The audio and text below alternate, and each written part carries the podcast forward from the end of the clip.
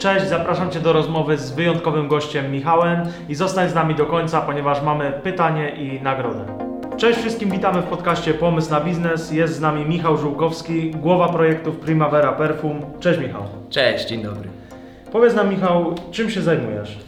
E, w Primaverze generalnie jestem odpowiedzialny za nowe projekty e, i IT, i wdrożeniowe, ale też e-commerce'owe po prostu i o tym jest też głównie ten podcast i nasz biznes.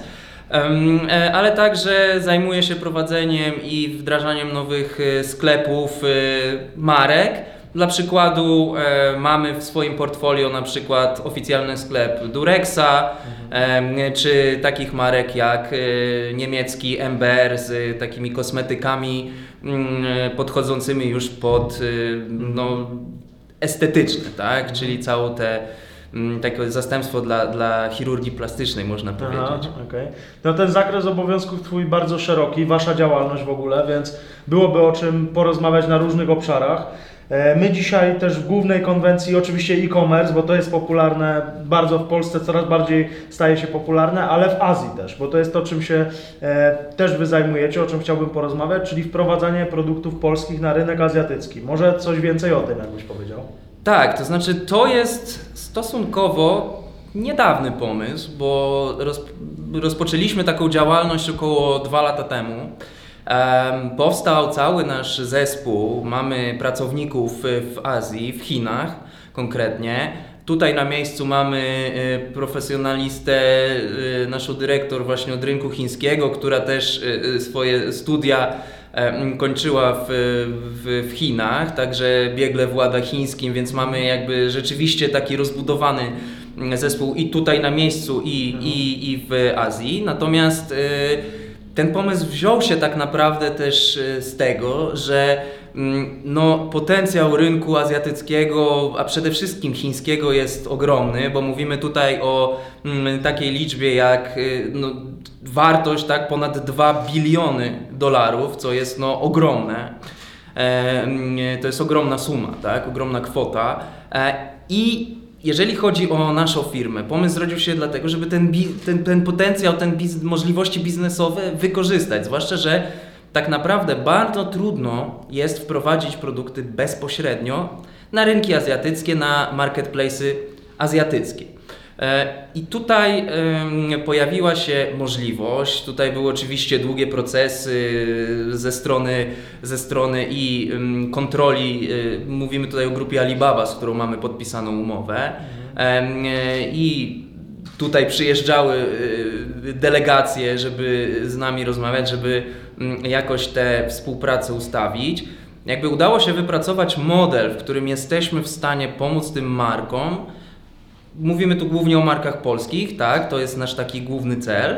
E, dostać się na ten rynek chiński i ominąć wszelkiego rodzaju obostrzenia, wszelkiego rodzaju bardzo skomplikowane procedury, o których zaraz też opowiem. Mhm. I w prostym modelu dystrybucyjnym, tak naprawdę, hurtowniczym, e, wejść, e, wejść na tamten rynek i zacząć sprzedawać w relatywnie krótkim czasie. Okay, okay.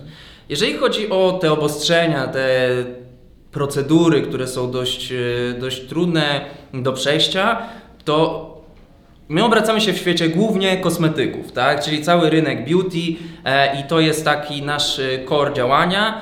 E, procesy, procedury, o których mowa, to przede wszystkim konieczność, wymóg, co jest dość kontrowersyjne, zwłaszcza w Europie. E, kosmetyki, które chcemy sprzedawać w Azji, muszą być testowane na zwierzętach. Co jest jakby świat dąży wręcz przeciwnie do odwrotnego działania, natomiast tu jest taki wymóg, więc bezpośrednio mm, sprzedaż tam wiąże się właśnie z na przykład koniecznością przedstawienia odpowiednich dokumentów, że ten wymóg został spełniony. Co więcej, e, procedury celne różnego rodzaju, e, akceptacja e, produktów do wprowadzenia, to, są, to jest papierologia, biurokracja, nie zawsze do przejścia tak naprawdę i my dzięki naszemu systemowi jesteśmy w stanie to przezwyciężyć i jakby zagwarantować, że producent na przykład z Polski będzie mógł y, uniknąć y, niepotrzebnego po prostu zamieszania związanego z, z, z tą dokumentacją, z tymi procedurami, tak?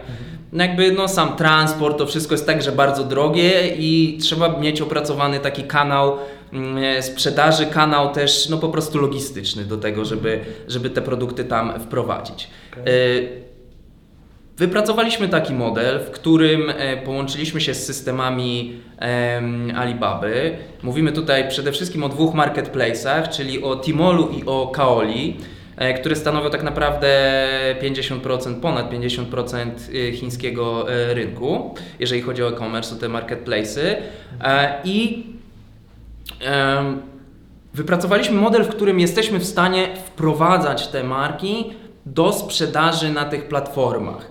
Połączyliśmy się z ich systemami, no to były też bardzo skomplikowane procesy, jeżeli chodzi o po prostu IT tak naprawdę, no bo tutaj też różnice różnego mm, rodzaju w kwestiach y, obostrzeń, to, że Chińczycy mają na przykład firewall, no jakby no to jest masa skomplikowanych także zależności.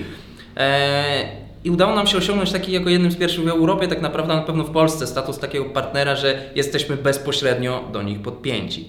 I teraz na czym w ogóle ta współpraca polega tak naprawdę od strony naszej Alibaby, tak? Czyli na tych marketplace'ach można, chińscy konsumenci mogą zamawiać produkty, e, które my wprowadzamy, tak? E, na przykład polskich marek i tutaj też y, warto zaznaczyć, że hitem jest chociażby ziaja kozie mleko, które jest no, jednym z bardzo takich topowych tam produktów, jeżeli chodzi o, o polskie produkty na tych, e, na tych marketplace'ach. Mm, I teraz tak, tam chiński konsument zamawia, tak jak my na Allegro, na Amazonie, cokolwiek, zamawia u siebie, to zamówienie spływa do nas, my je etykietujemy odpowiednio, e, tak, żeby już było gotowe do wysłania w Chinach. Czyli ta etykieta jest tak naprawdę przygotowana już pod chińską logistykę. Natomiast my zbieramy codziennie no, kilkaset tych zamówień, pakujemy je w zbiorcze kartony na palety i my wysyłamy je do Niemiec, a z Niemiec one jadą dopiero do Chin i tam na miejscu już są rozsyłane. My to nazywamy i to jest jedna z usług Primavery semi-dropshipping, tak? Czyli. My nie wysyłamy bezpośrednio do klienta końcowego danej paczki, natomiast przygotowujemy ją już do takiej wysyłki, a resztą, e, pozostałą częścią tej logistyki zajmuje się już e, chińska poczta, gdyż jak wiemy, to tak naprawdę Chińczycy też bardzo mocno e, rozpropagowali dostawy tego samego dnia, czy jakieś no, konkretne wymagania, tak? Jakby stąd to tak, tak wygląda ten model biznesowy od strony naszej i Alibaby. Natomiast jeżeli chodzi o taki model dla, mm, dla polskiej marki, tak? czyli powiedzmy zgłasza się do nas e, polska marka, tutaj mogę powiedzieć, że na przykład współpracujemy z, z OnlyBio. E, zgłasza się do nas taka marka, mówi, że chciałaby wypromować takie, chciałaby sprzedawać w Chinach swoje produkty. I teraz y, jak to w ogóle, jak ten proces wygląda, bo to jest tak naprawdę clue tego wszystkiego, jak, jak rozpocząć, rozpocząć i co dalej. E, dostajemy listę produktów, musimy zgłosić takie, takie produkty swoimi kanałami właśnie bezpośrednio już, żeby e, chińska administracja, tutaj też po stronie Alibaby, zaakceptowała. Co ważne, e, te produkty muszą być koniecznie e, oznaczone i udokumentowane, że są oryginalne, czyli jakby o tym też wspomnę, natomiast to są też konkretne wymogi, więc jeżeli pochodzą od y, producenta, no to rozumiem, że mamy jasność, że tak jest. Em, I teraz trzeba myśleć o założeniach, że no to jest inwestycja. Czyli to wiąże się oczywiście z kosztami po, po stronie, e, po stronie mm, producenta czy, czy dystrybutora, który te produkty chce na rynek chiński wprowadzać. Dlaczego? Ano dlatego, że em, samo wrzucenie produktu na marketplace nie gwarantuje sprzedaży. No tutaj jest ogromna rola marketingu, tak? Czyli zanim te produkty tak naprawdę wprowadzimy, musimy uświadomić marki, że dane, że, że jakby no trzeba poczynić te inwestycje i ile to będzie kosztować, tak? My jako hurtownik zarabiamy tylko na tak naprawdę pośrednictwie na, na marży.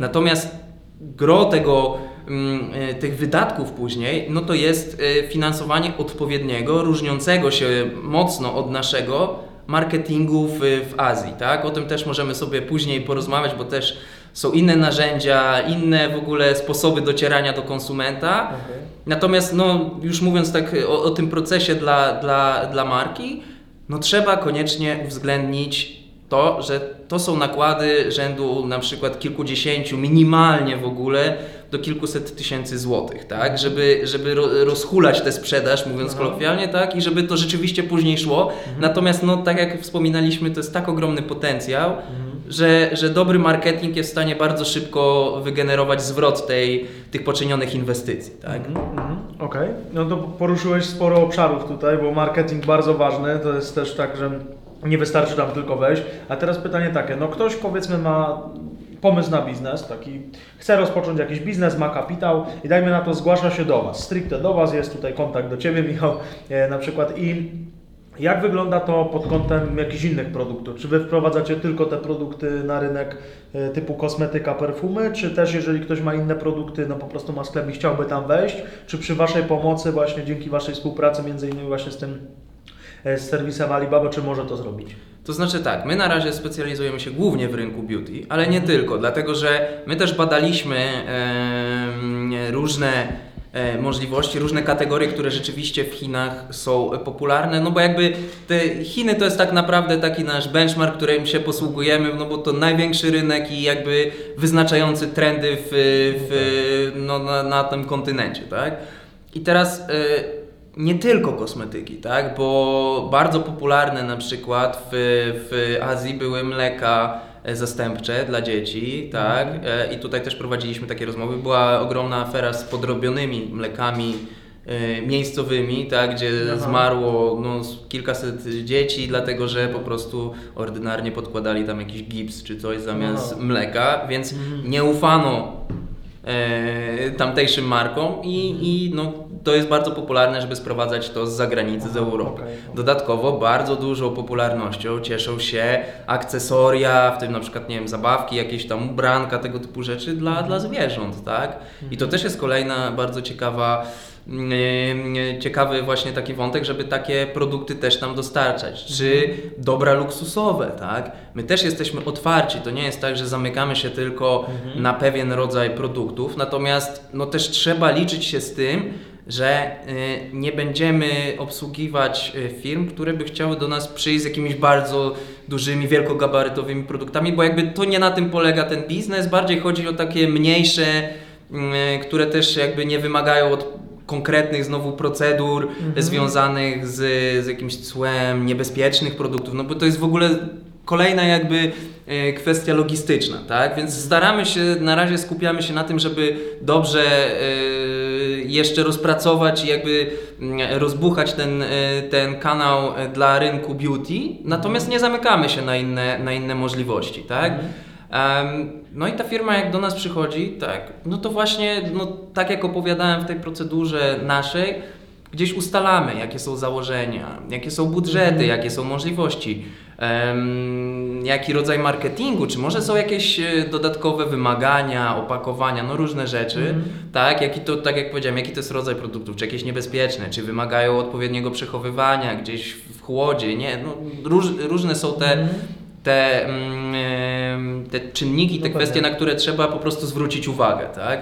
Natomiast no, y, ustalamy razem, bo traktujemy każdego klienta tak naprawdę jako naszego partnera po prostu w biznesie, bo i my, jakby i, im większy sukces partnera, tym większy nasz sukces. To jest oczywiste, dlatego staramy się, żeby to rzeczywiście, rzeczywiście było partnerskie i każdy e, e, jakby swój kawałek tortu e, z tego otrzymał. Natomiast no, to jest ogromne, ogromna szansa dla, dla polskich marek, co już widać na przykładzie no, Ziai, tak, która tam rzeczywiście mocno, mocno już stoi, poczyniła duże inwestycje. Okej. I my też idąc za tymi przykładami wiemy, że to jest możliwe. Dlatego też mamy swoich specjalistów w Chi- w Chinach, którzy znają ten rynek no po prostu od podszewki, tak? Czyli Azjaci kupują polskie produkty? Zdecydowanie tak. Myślę, że tutaj w ogóle europejskie, polskie też, tak? Bo jesteśmy postrzegani mimo różnych zabiegów jako jednak Europa i często jako Zachód. E, I rzeczywiście tutaj działa coś takiego jak, jak kiedyś u nas, może nawet nadal, ale tak zwana chemia z Niemiec, tak? U nas no, na pewno proszek, który sprowadzony jest z zagranicy, jest lepszy niż ten rodzimy. I u nas jeszcze to pokutuje, no ale lata 90., tak, no to było rzeczywiście boom na takie rzeczy, tak? Kiedy je dość, dość łatwo było sprowadzić.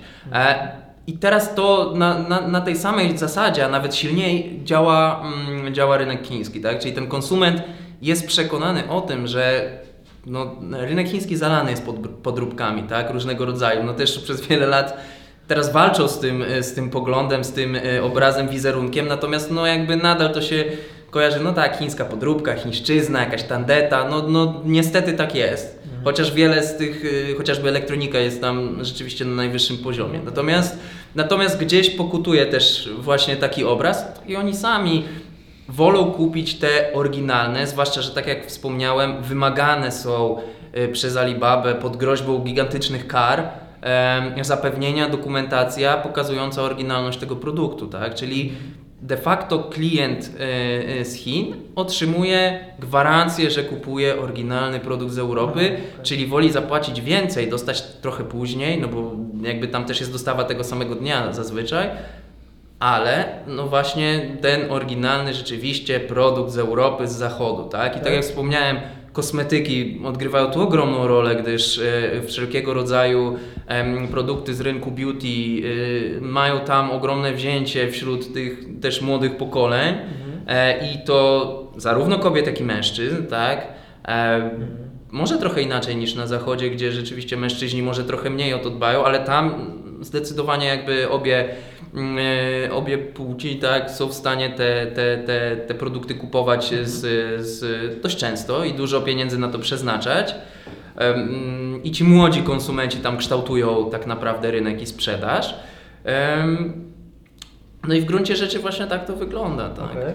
A jakie produkty tam jeszcze się sprzedają oprócz e, tej kosmetyki? Co e, Chińczycy e, czy, czy Azjaci najczęściej kupują? Bo to myślę, że jest takie bardzo ciekawe dla, dla nas w Europie, co tam się dzieje, jak ktoś tam nie był, no to Znaczy tak, no i pytanie, które się najwa- naj, tak można naj, powiedzieć, że najważniejsze z naszej perspektywy jest to, co z Europy sprzeda się w, no w tak. Azji, tak? No i tak jak już wspominałem, no oprócz tego rynku beauty, to rzeczywiście marki inwestują e, w to, że tak, no patrzyliśmy na te badania, no to te mm, e, akcesoria dla, dla zwierząt, dla pupili, tak? No to też jest kolejny dość ciekawy obszar i rzeczywiście ma to wzięcie.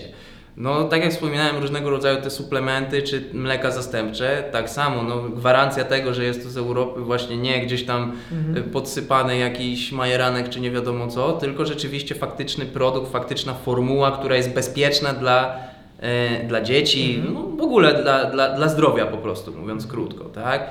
E, Czy ta chemia tak samo, no to, to, to, jest, mm, to jest to. Natomiast mm, bardzo dużym trendem i też y, na przykład marki takie jak, nie wiem, TOC, e, Teraz w, na 2022 rok mają no, takie dalekosiężne plany, żeby właśnie te marki luksusowe, te brandy luksusowe wprowadzać i mocniej promować, gdyż no, jest tam bardzo duża rzesza majętnych osób albo osób, które posiadają środki, żeby przeznaczyć je na mm, em, skonsumowanie właśnie jakichś dóbr takich bardziej luksusowych, aniżeli gdzieś tam je odkładać na inne cele, tak? Jakby patrząc na analizę rynku, rzeczywiście na tym też się obecnie te trendy, y, trendy skupiają, tak? Bo, bo rzeczywiście no, no potencjał jest po prostu ogromny, tak? Mhm. A jak tak z perspektywy Waszej jako firmy wygląda ten biznes e, w Azji? Jak się go robi? Tutaj jakbyś mógł zdradzić powiedzmy em, jakąś specyfikę kontaktów może z tamtymi ludźmi? Jak to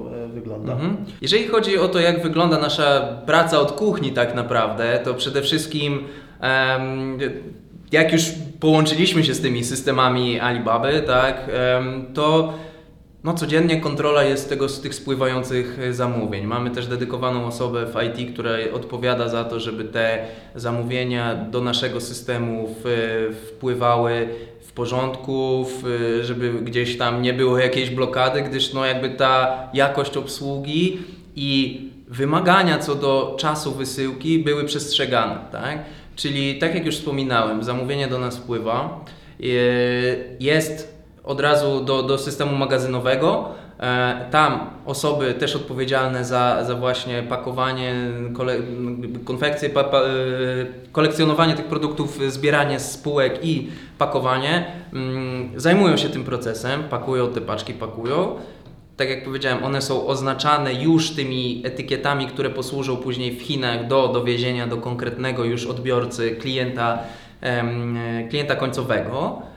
Pakowane są w duży, w duży karton e, i na palety. I to jest wysyłane codziennie, wyjeżdża od nas transport do, do, do magazynów e, w, we Frankfurcie. E, No i stamtąd jest wysyłany już do Chin i mniej więcej po tak tygodniu ta paczka dociera od wpłynięcia do, do klienta końcowego, tak? Co więcej, poza tym procesem typowo takim logistycznym, dropshippingowym, fulfillmentem, e, no cały nasz zespół pracuje codziennie nad tym, żeby wprowadzać nowe produkty, czyli e, mm, tutaj taki zespół eksportowy też prze, przeznaczony właśnie na, na działalność, e, do działalności w Chinach i z naszymi tutaj rodzimymi markami. Dyskutuje, jakie produkty można wprowadzić kolejne, jakie jakie nowe marki, tak, czyli poszukiwanie nowych potencjalnych e, partnerów do sprzedaży. E, Analiza tych partnerów, którzy się do nas zgłoszą, czy ich produkty są e, w porządku, tak? To jest taka codzienna też, też praca. To, żeby całe te procedury administracyjne, no mówiąc krótko, biurokrację, papierologię przejść, tak? Czyli te wszystkie rejestracje, że dany produkt rzeczywiście, rzeczywiście spełnia kryteria i może zostać sprzedawany na tej platformie. Mm. Osoby w Chinach, które są na miejscu, także poszukują producentów, y, poszukują sprzedawców, poszukują e, źródeł kanałów marketingu, o którym też będziemy mówić, tak, że mm, żeby być też na świeżo, na bieżąco z tym, jakie są trendy, e, trendy na, em, na rynku chińskim czy w ogóle azjatyckim, bo też koncentrujemy się, żeby e, zacząć współpracę, rozmowy są e, z marketplace'ami w Azji Południowo-Wschodniej, tak? czyli takich krajach, nie wiem, tam Tajlandia, Wietnam, tam mamy takiego gracza jak Lazada na przykład. Więc e, staramy się też rozszerzyć ten biznes. Jakby tutaj cały zespół konce- koncentruje się i na bieżącej obsłudze, na poszerzaniu portfolio produktowego, no i na tym marketingu, tak? I ta usługa u nas też jest świadczona jako jakby taki pakiet i to, o czym wspominałem, czyli żeby te, poczynić te inwestycje właśnie na marketing. Mhm. Okej. E, O tym marketingu na pewno bardzo dużo powiesz e, dzisiaj nam, jak to wygląda dokładnie i o tych trendach. To myślę, że to będzie temat, który wszystkich zaciekawi, więc jak to od kuchni wygląda z tym marketingiem?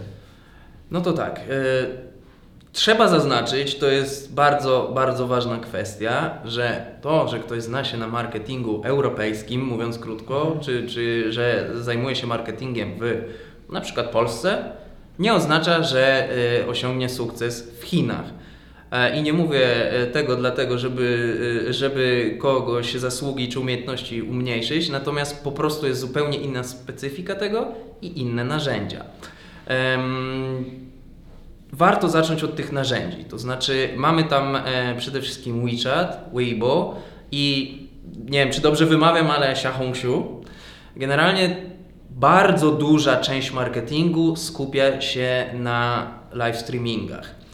I to jest marketing połączony od razu ze sprzedażą, który przynosi ogromne zyski. Tak? Ci najwięksi, mm, zaraz o tym też powiem, influencerzy, oni się też troszeczkę inaczej nazywają w Chinach, potrafią sprzedać no, za miliony dolarów produkty podczas jednego streamingu i podczas jednego streamingu potrafią zebrać no, milionową publiczność. Tak? To, są, to jest niesamowite. Tak?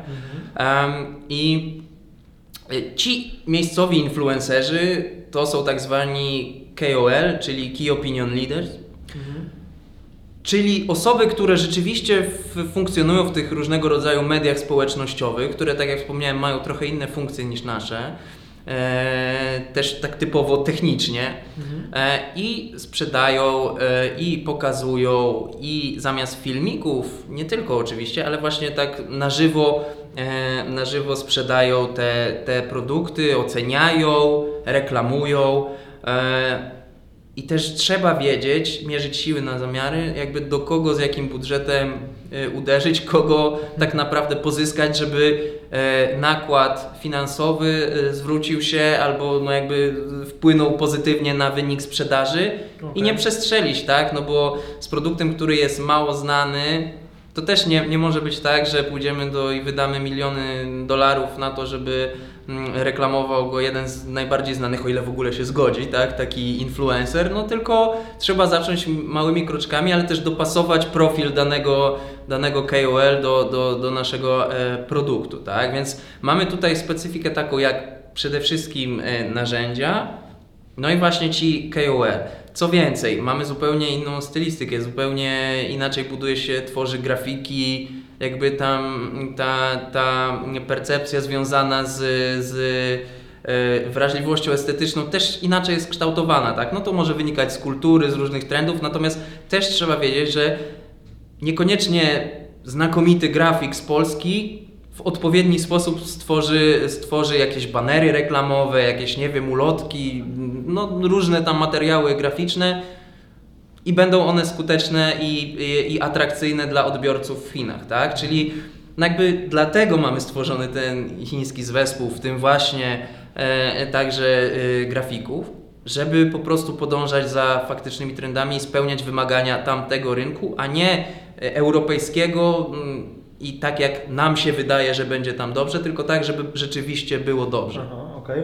A jakbyśmy właśnie w te techniczne kwestie, bo mnie zaciekawiłeś, wniknęli, bo ta współpraca z tymi influencerami, może jak to się odbywa, bo powiedziałeś, że to jest inaczej niż w Polsce, czyli w jaki sposób to Znaczy wygląda? tak, no to przede wszystkim standardowo są to różnego rodzaju opłaty, jak i w Polsce, w zależności od popularności, od zasięgów, treści, m, narzędzia, długości, tam nie wiem, właśnie Mhm. live streamu czy jakichś podcastów, Okej. filmików, no to płaci się odpowiednią kwotę, natomiast właśnie po to mamy osoby na tamtym rynku, które kontaktują się z, z, z odpowiednimi mm, właśnie KOLs, żeby tę współpracę nawiązać. Już mamy pozyskanych takich trzech do stałej współpracy, tak? To też y, prezentacje zawsze przedstawiamy naszym y, partnerom, z kim mogą współpracować Mhm. y, i jakie mają zasięgi, czym się y, konkretnie zajmują i w zależności od tego jaki produkt, no to jakby zlecenie idzie do danej, danej osoby. Y, I jakby tak to wygląda, czyli też zostawiamy dużą część kontaktu właśnie specjalistom naszym w, Aha. w Chinach, bo po prostu tak to powinno działać i tak rzeczywiście to się sprawdza. Tak, Okej, okej. Chińczycy. tak jest. Tak. Okej, nie polski zespół. Nie, nie, nie, nie. Okej, E, czyli tak, a tam mówiłeś też o jakichś serwisach takich, to jak to e, wygląda? Oni korzystają z jakichś innych mediów społecznościowych, gdzie wy to promujecie? Tak, no trzeba pamiętać, że w ogóle Chiny Mhm. mają takiego wielkiego firewalla, który wielu usług nie dopuszcza, tak? Czyli na przykład nie mogą korzystać z Google'a, z Gmaila, tak? Z takich u nas bardzo popularnych, w tym również, mm, nie wiem, Facebooka i tak dalej. Te, te. Są poblokowane, tak? Mm, Dlatego mają swoje platformy, które tak naprawdę gromadzą no, równie dużo użytkowników, tak? No bo ich potencjał jest ludnościowy, tak? Populacyjny jest taki, że rzeczywiście jakby nie ma nawet potrzeby korzystania z tych innych e, Mhm. narzędzi. Mhm. E, Dlatego, tak jak wspomniałem, mamy ten WeChat, Weibo, czyli takie narzędzia, które pozwalają promować dany produkt, wrzucać filmiki, prowadzić live streamy od razu z możliwością kupienia danego produktu. Czyli to są zarówno narzędzia dla tych influencerów, żeby przedstawiali dany, dany produkt i go reklamowali, jak i dla klientów, którzy oglądają i od razu mogą kupić to, co jest przedstawiane. I to jest właśnie jedna z tych rzeczy, które dopiero zaczynają wchodzić tak naprawdę gdzieś w Polsce chociażby, tak, że takie live'y są prowadzone i gdzieś tam, no kupcie to, kupcie tamto, jakieś te reklamy są, natomiast tam jest po prostu to standard, oni jakby z tego rzeczywiście żyją, tak. I był taki case, że, że dla BMW zresztą, że były sprzedawane bodajże Mini przez jedną z tych najbardziej znanych y, influencerek, no i w ciągu tam dosłownie pół godziny sprzedała 50 ileś sztuk, tak, bo samochodów podczas live streamu, tak, więc no to jest w ogóle niewyobrażalne, Tak, tak. tak. E, Ogromny potencjał, niesamowite. Zdecydowanie. Z uwagi też na y, ilość ludzi, ale specyfikę rynku, prawda? I w ogóle mentalność tak. e, osób z Azji. Bo zwykle jest tak w Polsce, że chcemy sprowadzać te towary z Chin tutaj, żeby je tutaj sprzedawać. Czy to jest Twoim zdaniem archaiczny taki system już, czy jeszcze widzisz w tym jakąś szansę? Czy bardziej właśnie to wejście na tamten rynek z naszymi dobrymi produktami, które ich interesują? E, To zależy po prostu od produktu. Myślę, że to jest e, obustronna korzyść. To znaczy, my jesteśmy w stanie wprowadzać innego typu produkty na rynek azjatycki, a innego typu produkty ściągać i sprzedawać w Polsce, tak? Okej. Czyli to, co tanio opłaca się wyprodukować w Chinach i jakby nie straci, powiedzmy, na jakości i e, użytkowaniu, chociażby u nas, różnego rodzaju mm, kable, przewody, chociażby, tak, no to tak, tak przykładowo, czy jakieś tam akcesoria, no jakby, nie wiem, zasłonka na kamerkę, powiedzmy, nie, niekoniecznie musi być wyprodukowana w Polsce i nie straci na swojej jakoś tam bardzo jakości, natomiast już e, jakiś krem, perfumy, no to w drugą stronę lepiej, bo mamy te gwarancje jakby, że, że po pierwsze możemy na tym my zarobić, a po drugie, że jest tam e, chęć e, odbioru takich, e, takich towarów, więc wydaje mi się, że to nie jest zdecydowanie archaiczne, że to nadal będzie działać, tylko po prostu różne segmenty produktów będą w różny, w różny sposób, e, prze, różne przepływy, tak, w jedną i w drugą stronę. Okej, e, fajnie. Mm, A powiedziałeś też o tych trendach. E, Czy możesz tutaj zdradzić nam taki przeciek, e, co może stać się Twoim zdaniem na, na, w oparciu o Twoje doświadczenia, to środowisko, w którym pracujesz, popularne w Polsce, e, jako produkty, które e, będziemy mogli sprzedawać? Znaczy mi się wydaje, że te trendy bardziej skupią się na samym e-commerce, a niekoniecznie na rodzajach produktów. Chociaż rzeczywiście już w Polsce też rozwija się trend, który popularny jest na, też w Azji, czyli tak zwane e-grocery, czyli to, żeby kupować produkty spożywcze, tak? Jeszcze niedawno no, było gdzieś Frisco, które sieci miały pojedyncze, y, te, te duże retailowe miały gdzieś y, dowóz tych produktów spożywczych. Teraz co chwilę pojawia się kolejny sklep, tak? Gdzie w tamtych krajach jest już to normalne, tak? I Okej. ludzie zamawiają. Drugi to jest tak zwana sprzedaż y, online to offline, czyli można sobie iść do sklepu, można, mm, e, wszędzie jest oznaczony kodami QR, to też zaczyna u nas wchodzić, czyli takie bezobsługowe sklepy, Okej. tak? Szczytujemy, dodajemy produkty do, do, widzimy je w rzeczywistości jak wyglądają, dodajemy je do koszyka, ale nie musimy ich w siatkach nosić przez całe miasto, zamawiamy po prostu e, online'owo, tak, i przywożą je nam za pół godziny, godzinę pod, pod drzwi. I tak to tam działa, to jest e, chociażby ten bodajże Hema Market, nazywa się em, e, ten, e, ten sprzedawca, tak, Ta, te, ten rodzaj sprzedaży, a raczej kanał sprzedaży, tak, ten sklep. No, Po prostu ludzie z tego chętnie korzystają, nawet ze statystyk wynika, że nawet 4,5, tak statystycznie oczywiście, ale, no, ale tak średnio 4-5 razy w miesiącu ludzie robią w ten sposób y, zakupy, średnio użytkownik, tak? Czyli to jest taki trend.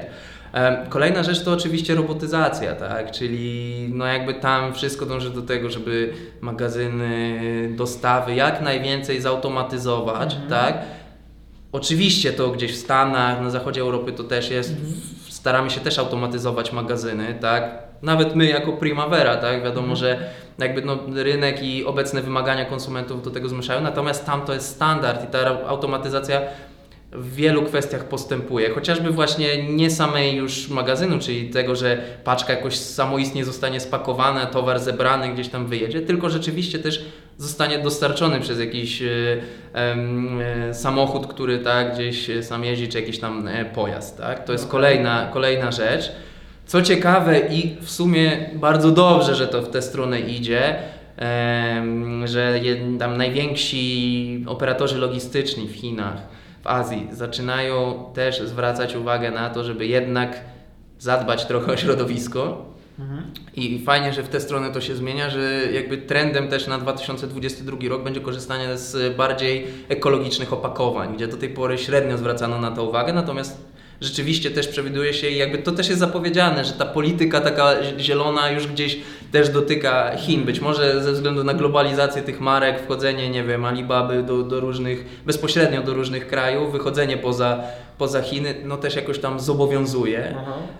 No i ten omnichannel, tak? Ja też już w wielu, wielu miejscach, artykułach o tym mówiłem. Natomiast rzeczywiście omnichannel, czyli taka sprzedaż z uwspólnionym takim doświadczeniem dla klienta Mhm. końcowego, e, jest no jakby trendem, który, który się rozwija, natomiast tam to już jest doprowadzone do, do niemalże no, granic takich perfekcji, to znaczy posiadając jedną aplikację jesteśmy w stanie kupić, zapłacić, wysłać, przesłać, zwrócić, przymierzyć i tak dalej. Jakby Alibaba też dąży do tego, cała grupa swoimi narzędziami, żeby wszystko z jednej strony to jest niebezpieczne, ale powiedzmy, że przydatne, żeby rzeczywiście y, skupić wszystkie potrzebne klientowi narzędzia e, w jednym miejscu. Czyli na przykład takie trendy, chociażby też w retailu, że wchodząc do sklepu nie potrzebuje sprzedawców, nie potrzebuje kasjera, kasjerki, pakuje rzeczy i wychodząc przez bramki już mu szczytuje i ściąga płatność z, z telefonu, tak? Nie ma, jakby jest bezobsługowo w tym wypadku, tak?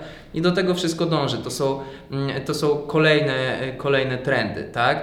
Więc tego jest całkiem sporo, natomiast no to są takie, takie główne, które, które na pewno na 2022 rok są przewidziane i prognozowane. Tak? Zobaczymy, jak potoczy się pandemia, no bo te obostrzenia też wymusiły pewnego rodzaju zmiany. Tak? To, co było dla nas oczywiste 3 lata temu, takie oczywiste teraz już nie jest. Ten łańcuch gdzieś dostaw został zaburzony, natomiast no, nadal, nadal to, e, to tak, e, tak wygląda.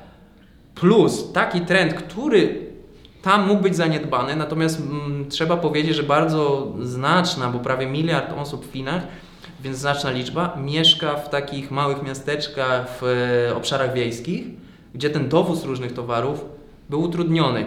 Też bardzo mocno, to, jest, to też jest potężna grupa konsumentów e, i, i, i wszystkie te serwisy chińskie właśnie też skupiają się na tym, żeby zagwarantować na przykład w ciągu jednego dnia dostawę także do tych miejsc, tak? gdzie to mogło być trochę zaniedbane, natomiast jakby dostrzeżono potencjał też w tej grupie, która może być lekko zaniedbana. Dlatego Aha. też, też będą na pewno mocne starania, żeby, żeby, mm, żeby nie zaniedbywać tych, żeby im zapewnić taką samą jakość serwisu. Jak tym e, klientom w dużych miastach. I myślisz, że u nas wszystkie te obszary przenikną? Yy, Na przykład ta, bo to jest fajne moim zdaniem. Ja jestem przynajmniej zwolennikiem automatyzacji, procesowości. To jest, mm, to ma same plusy moim zdaniem. Oczywiście jakieś minusy tu znajdziemy dla każdego, zależy z której strony patrzymy. Pewnie. Ale tak, e, z lotu ptaka, no to tak ograniczenie kosztów i bardzo duży e, klient w centrum. Znaczy bardzo duża dbałość o tego klienta, tak, tak to widzę, ale powiedziałeś o tym, o tym niebezpieczeństwie, tak? Więc e, chciałbym Cię zapytać przede wszystkim tak, czy Twoim zdaniem full tych opcji wniknie do Polski? Tak, czysto z Twojej perspektywy i jakie te niebezpieczeństwa Ty w tym widzisz? To znaczy tak, wydaje mi się, że duża część z tych trendów będzie przenikać. Kiedy, to jakby my często jesteśmy trochę Tak. spóźnieni w wprowadzaniu różnych, e, różnych nowinek. Natomiast ja mówię o takim niebezpieczeństwie bardziej typowo technicznym, że trzymamy wszystko w jednym miejscu, tak? Czyli włamując się gdzieś, no to trzeba pamiętać o tym cyberbezpieczeństwie. Ja też jestem zwolennikiem dużej dbałości, jeżeli o to chodzi, więc żeby te narzędzia były jak najbardziej bezpieczne.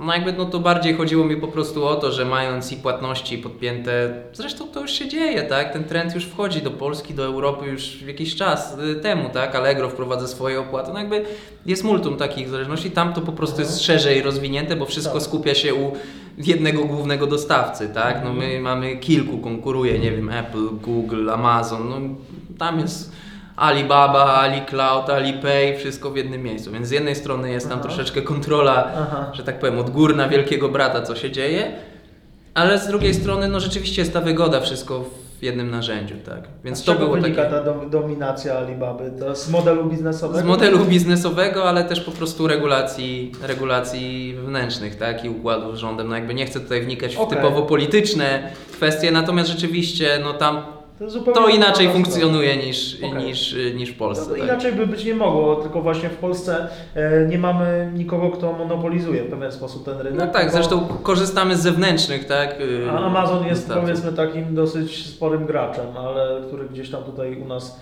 u nas jest. Ale tak, tak to, to nie mamy chyba za, za dużo No e, takich odpowiedników. A jak chodzi o te właśnie niebezpieczeństwa, czy Twoim zdaniem cyberbezpieczeństwo to też jest y, wiodący kierunek, który u nas będzie się rozwijał? Znaczy, hmm, myślę, że on się rozwija. To znaczy, jakby cyberbezpieczeństwo z dnia na dzień stało się takim też pod względem em, dla konsumenta, ale i dla sprzedawców, tak? Czyli stało się kwestią bardzo ważną, jak nie kluczową, ze względu na to, że jakby po prostu po... rozwój internetu i rozwój też niestety idącej za tym przestępczości zmusza do tego, żeby wprowadzać coraz to nowe narzędzia, żeby zapewnić klientom e, mm, jakąś tam anonimowość, e, bezpieczeństwo ich danych, bezpieczeństwo ich płatności, ale także wewnętrznie bezpieczeństwo wewnątrzfirmowych, tak? czyli nas jako operatora, jako sprzedawcy. Nie tylko związanych z karami za to, że gdzieś, no mamy już przykłady sklepów w Polsce, które zostały ukarane ze względu na RODO, tak? że gdzieś był wyciek różnych danych, więc y, klientów, więc nie tylko ze względu na to, ale ze względu na chociażby tajemnice handlowe i tak dalej, żeby to wszystko Mhm. gdzieś mm, e, nie przeniknęło, nie wynikły z tego jakieś, e, jakieś problemy, jakie są marże, jakie, no, no jakby Tak. jest bardzo dużo tych elementów, Tak. więc wydaje mi się, że to w ogóle w dzisiejszych czasach jest temat, który należy, na który należy mocno zwracać uwagę i przy handlu jest on również niezwykle istotny. W takim razie powiedz mi, Michał, więcej trochę o tym, co możecie zrobić dla tych firm, które chcą wejść z Wami w współpracę. Tak, to tutaj no, najważniejszą informacją y, dla naszych partnerów jest to, że jako Primavera jesteśmy w stanie pokryć niemalże całkowicie rynek e-commerce, czyli różne kanały y, sprzedażowe w, w tym wypadku, y, y, różne też zaproponować strategie. Dlatego, że y, my jako Primavera, po pierwsze, jesteśmy w stanie prowadzić, wprowadzić dany produkt, daną markę do sprzedaży w naszych własnych e, sklepach online. Czyli mamy duże e, drogerie online, jakimi jest tagomago.pl i perfumeria.pl i tam taką ofertę jesteśmy w stanie umieścić. To samo mamy swoje konta bardzo rozwinięte tych dwóch, y, takie merczanckie tych dwóch naszych marek na Allegro i tam tak samo te produkty możemy sprzedawać. Co więcej, jeżeli to jest marka i Allegro się zgodzi, jesteśmy w stanie prowadzić strefę marek albo oficjalny profil jakiś danej, danej e, oficjalny konto danej, danej marki na Allegro, tak? Więc tutaj mamy ten największy marketplace, nasze dwa, e, dwa własne e, sklepy online. Dalej, możemy z, zbudować, gdyż niedawno Primavera stała się właścicielem dużej agencji e-commerce'owej, więc mamy kompetencje do tego, żeby od podstaw zbudować i rozwinąć sklep online, albo przejąć, e, przejąć też po prostu w, mm, do operacyjnego działania e, istniejący już e, sklep online, czyli taki brandowy, własny sklep e, marki. I tutaj ja też podawałem na początku e, naszej rozmowy takie przykłady, że prowadzimy, jesteśmy operatorem chociażby sklepu Durexa mm, w Polsce, tak, oficjalnego. Więc to jest kolejny taki kanał, którym możemy, możemy się pochwalić. Co więcej, no mamy, mamy o czym jest ten podcast, tak, e, wysyłkę do Chin, ale także eksportową. Mamy klientów za granicą, więc mamy cały dział hurtowy tutaj e, e, na Polskę i na e, zagranicę, czyli jesteśmy w stanie wprowadzić sprzedaż hurtową danego, danych produktów, danej marki w Polsce i za granicą do bardzo rozbudowanej sieci naszych klientów. Mamy kontakty, wprowadzamy w sieciach takich jak chociażby Empik czy Smyk, czy nie wiem, Morele.net, takie produkty, tak? Jesteśmy w stanie też do, do, do mniejszych klientów, ale także do jakichś tam sieci, czy do jakichś aptek, czy nie wiem, Natura, tak, drogeryjnych, jesteśmy tak samo w stanie ten, mm, tę markę wprowadzić. E, Prowadzimy marketing, tak samo mamy tutaj specjalistów, no teraz tak jak mówię, jeszcze dodatkową agencję, więc, e, więc te kompetencje mamy także w tym obszarze. Em, jakby to jest klucz, czyli tak naprawdę jesteśmy w stanie pokryć, e, pokryć ten, e, ten polski i nie tylko rynek e, kompleksowo.